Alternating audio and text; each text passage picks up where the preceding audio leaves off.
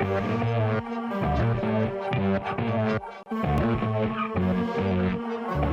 you. But if you are a parent who's looking for formula right now, struggling to find what you need, you have a, even a rough guess of how long these shortages are going to last, what should parents be bracing for here? Well, we've already seen an increase in supply over the past couple of weeks. What we are seeing, which is an enormous problem, is hoarding. Uh, people hoarding because they're fearful. Uh, that is one element of it, and people hoarding because they are trying to profit off of fear, fearful parents. I must object strongly to Jen Psaki there, and I will be honest, I don't think I'll miss her now that she is gone as the former White House press secretary. Tony Katz, Tony Katz today. So good to be with you. Everything at TonyKatz.com and, of course, rumble.com slash Tony Katz. No, the shortage is not due to hoarding. That much we can agree on. But is there anything else we can agree on? Are we really the people who are going to make baby formula shortages a political thing? And then I came across, it was actually sent to me on Twitter, at Tony Katz on Twitter. Someone sent me uh, a, a tweet of this story Big Bottle, the baby formula nightmare. This is a true crisis that is a long time coming. Thank the baby formula monopoly, its partner at the Food and Drug Administration, and the Department of Agriculture. I'm like, all right, this could very well be my kind of story. And it's written by Matt Stoller. Now, I don't know Matt and I went to where Matt uh, works as a research uh, uh, fellow there. Uh, he is uh, his exact title is is is in research, director of research. There it is. He's with the American Economic Liberties Project. I'm like, wait a second. I don't agree with the American Economic Liberties Project just on a baseline at all. I'm a, I'm a fan of capitalism. They are a very, very, as as I know them, progressive tank. Yet here I am reading just just the headline. I'm like I'm intrigued. Matt Stoller joins us right now. And, and Matt, I think I, I set the stage for where we may have some massive disagreements, but it would be very weird for me to think that we would have a disagreement on the idea that we should have formula on the shelves. So, uh, give me an idea of, of what your Substack is saying here. Matt Stoller, S T O L L E R, mattstoller.substack.com. The story you're putting out about what you think the issue is regarding baby formula in the United States. Hey, thanks for having me. Yeah, so the problem that we have with baby formula is sort of similar to problems we have in lots of industries, uh, which is that they're very it's very consolidated, and the consolidation is a you know it's a it's a policy choice. So there are there are three firms, but basically there's two firms that control the baby formula market. It's uh, it's Abbott Labs and and Mead Johnson, um, and then you have Nestle, which makes a little bit of it. But Abbott uh, controls about 43% of the baby formula market. And this is, it's really hard to get into baby formula if you are a new entrant. Um, and so as a result, when you have a factory shutdown, like what you saw with Abbott Labs' factory in Sturgis, then it causes this huge shock to the system because there's just not enough formula and there's no one else who can come in and start producing really quickly. Um, there are other really serious problems because of the way that the government buys formula through the uh, Women, Infant, and Children Family Program through the U.S. Department of Agriculture. Uh, they, they they effectively hand out um, monopolies for each state, so only effectively one manufacturer can sell in a state. And so you have about 34 states, which are Abbott states, and so Abbott has this shock, and now there are all of these shortages in these particular states. And so it's pretty difficult to move formula from where we might have some a little bit of extra to these states where there are shortages. And so this is really a policy problem that's related to consolidated markets, which is, you know, a function of a lack of antitrust uh, scrutiny and then regulatory choices at the FDA and at the um, at, at the USDA. So I, I would state that just from from that opening argument that uh, the, the issue certainly is, is an FDA or a regulatory issue, an agency uh, issue kind of conversation. What what brought about, as as you relate it, the idea that only certain people can be allowed in certain markets to create baby formula, and why specifically is baby formula under this level of scrutiny? Because if I want to make barbecue sauce, Matt, I can just go about making bar- uh, barbecue sauce. Tony's barbecue sauce can be on every shelf in every state across the nation tomorrow. Well, good luck convincing Walmart to carry your barbecue sauce. That's a well, wait, that's issue. that's a different conversation. But, um, it can be. There's there's not a there's not an FDA barrier. That's my point. No, that no, that's I, I I take your point. I'm just uh, yeah. No, you're right about that. And um, uh, what baby formula is not like barbecue sauce. It's not like a snack bar. This is you know really hard stuff to make, and uh, and because babies require very specific, they have very specific nutritional needs, and if you don't feed them what they what they need, they starve. And before we invented baby formula in the 1800s, that was pretty common. If you couldn't breastfeed, um, a lot of babies just starved to very high infant mortality. And so baby formula is this kind of miraculous thing that we sort of invented um, and you know can can feed can feed babies. Um, and there are extremely detailed regulations on how to make baby formula. Congress wrote the Infant Formula Act of 1980 and have updated it a few times, but they're very strict about what goes into baby formula and how it's produced. And, and you know, rightfully so, right? I mean, these are the most vulnerable uh, people at a very vulnerable stage in their lives. They need very specific nutrients. So you need to have strict regulation to make sure that they're not getting poisoned. And that's, um, you know, that that's why there's strong regulation. The issue is, you know, there's a lot of problems with how the regulation actually happens, though, because if you're trying to get into the market and you want to adhere to that regulation, it can take you five years to get into the market. If you can even find a contract manufacturer, which there's a regulatory schema for those as well. But if you're an incumbent, right, like if you're Abbott Labs, and and let's not let Abbott Labs off the hook here, right, because they just you know they were falsifying records, they had like dirty equipment, um, they have huge lobbying operation, but they were also in a sort of quasi partnership with the FDA because the FDA, you know, their inspectors are like, oh, Abbott Labs, that's a good company, you know, that we can trust them.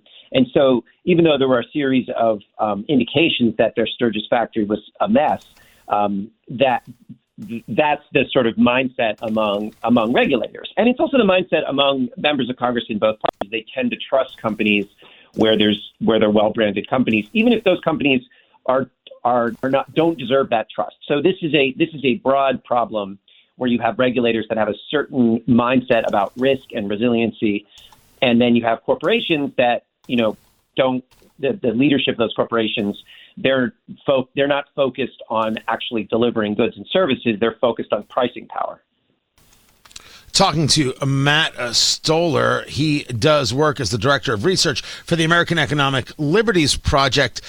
The FDA part gets confusing because it's the FDA that shut down this uh, plant in Sturgis. And Abbott's argument is that the FDA is keeping it shut down and they make the claim that the FDA reporting states uh, that the the reason for the shutdown was two infants died. Supposedly, it was a bacteria that was traced back to this plant. Abbott is saying that the FDA report clearly shows that it wasn't them. But if there was dirty equipment, I don't know it. I'll, I'll take your word for it. But I, I, would look for also some backup on the reporting on that.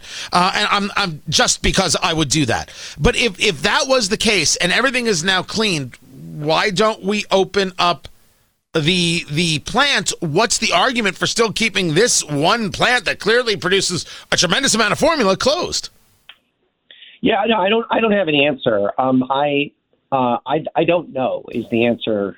Um but i will say that i i don't think that abbott is i wouldn't trust abbott's ceo or or the abbott officials on this. I mean baby formula though it's supposed to be regulated heavily you know uh, the Healthy Babies Bright Futures, which is a, a research institute, and Congress found this as well, found that in baby formula, every single baby formula they tested had detectable levels of arsenic, cadmium, lead, and mercury. These are neurotoxic. They interfere with brain development. They cause permanent IQ reductions in children.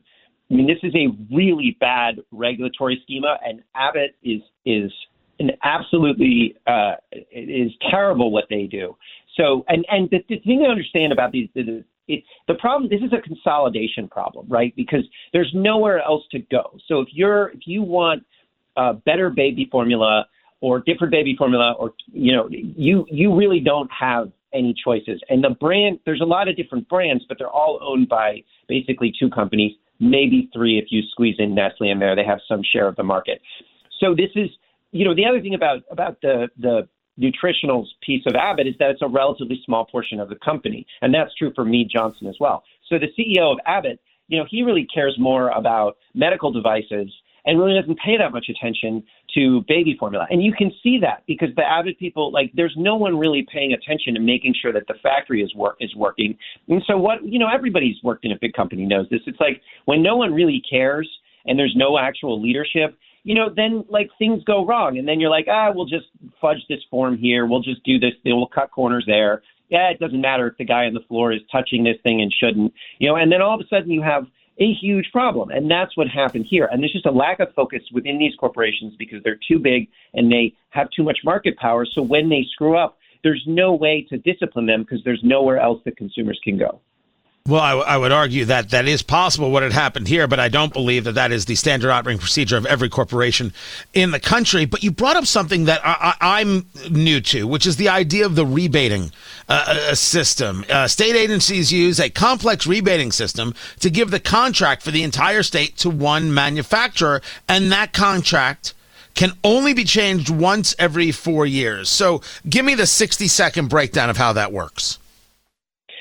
Right. So what happens is that that if you're so this is a women, infant, and children um, uh, program from USDA, which covers about ha- roughly half of the formula sold in the in the United States. And what they do is they say they give um, they give money to uh, to mothers who are under a certain income threshold, and then they will go to a, a state agency and say, "We're going to give you the um, uh, you have to bargain and set an auction with the three baby formula makers or four baby formula makers. And then whichever one gives you the biggest rebate, that's the one that those mothers can buy. And then because that's about half the market, no one in the state wants to stock anyone else because what's the point? You're foreclosing, you know, half the market, they can only buy that one brand. And then the rebating system is one where, you know, the state gets a bunch of money back, right? So there's a there's a lower cost for the women for the state agency and the women who are on the WIC program. But if you're not on the WIC program, you know what these companies do is they then jack the price up for for for effectively everyone else. And that's you know the the, the bigger problem here is that it creates this monopolized system. So if you're in California, um, just make that up. Um, you know you can you basically you can only find Abbott formula, right? So when there's a or Missouri would be a good example. When there's an, a, a problem right? And let's say there is there is enough formula, which you know there has been high production at the other facilities. It's actually really hard to get it into states where Abbott is the sole provider because the whole system is set up to let you only buy from Abbott. And it's like, okay, let's say that Nestle can make a bunch more. They might be able to move it into the state, but then you have to change all the forms and change all the bureaucracy to allow people to buy that new brand. And that's just those are just bureaucratic hurdles that are a result of this really stupid way of auctioning off the of doing these pricing, which is this weird rebate system talking to Matt Stoller, mattstoller.substack.com. He is the director of research for the American Economic Liberties Project.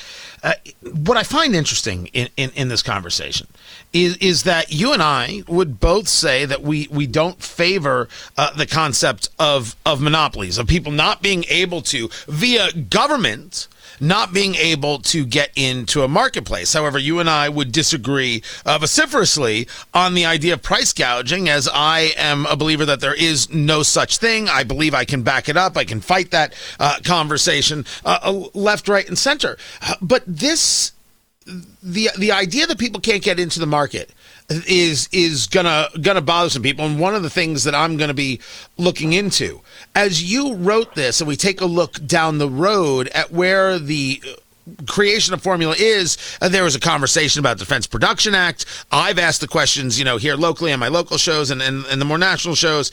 You mean five restaurateurs can't get together and create formula for people? We had formula before it went on the shelves. People did feed their kids and uh, society did indeed move forward. I'm not saying it was perfect. I'm saying it was the option and it moved forward.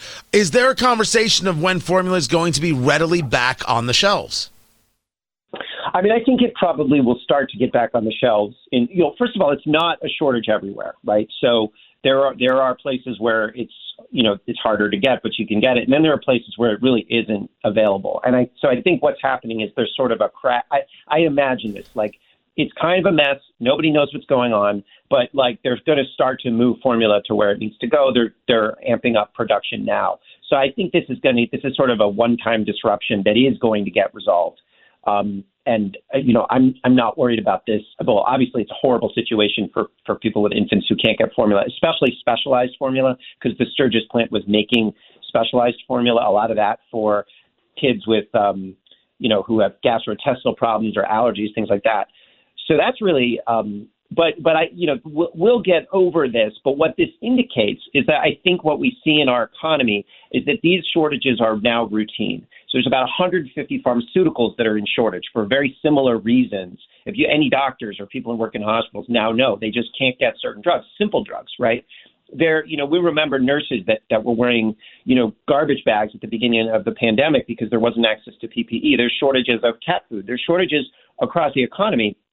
And I think what you and I probably agree on is that when you consolidate power in a market into the hands of a few firms, and I don't think corporations are any one thing. I mean, I'm, I don't think all corporations are greedy or whatever. I just think that when you consolidate and you only have a few firms doing something, if one of those firms gets in trouble, then you're going to have the problem of shortages, which we're seeing kind of pervasively across the economy. And that that is a monopoly problem as a result of a lack of the ability of new firms to enter a market over a long period of time. And then existing firms, because they don't have real competition, they get lazy and they, they cut capacity. And that's just the way that uh, healthy market systems are not supposed to operate. And we have to get back to making sure that our markets are actually open and healthy so that we have resiliency in these systems. Matt, uh, I'm unfortunately up against uh, the break. Matt uh, Stoller, we're going to agree and disagree about that last point. American Economic Liberties Project. I appreciate taking the time. MattStoller.substack.com. I'm Tony Katz.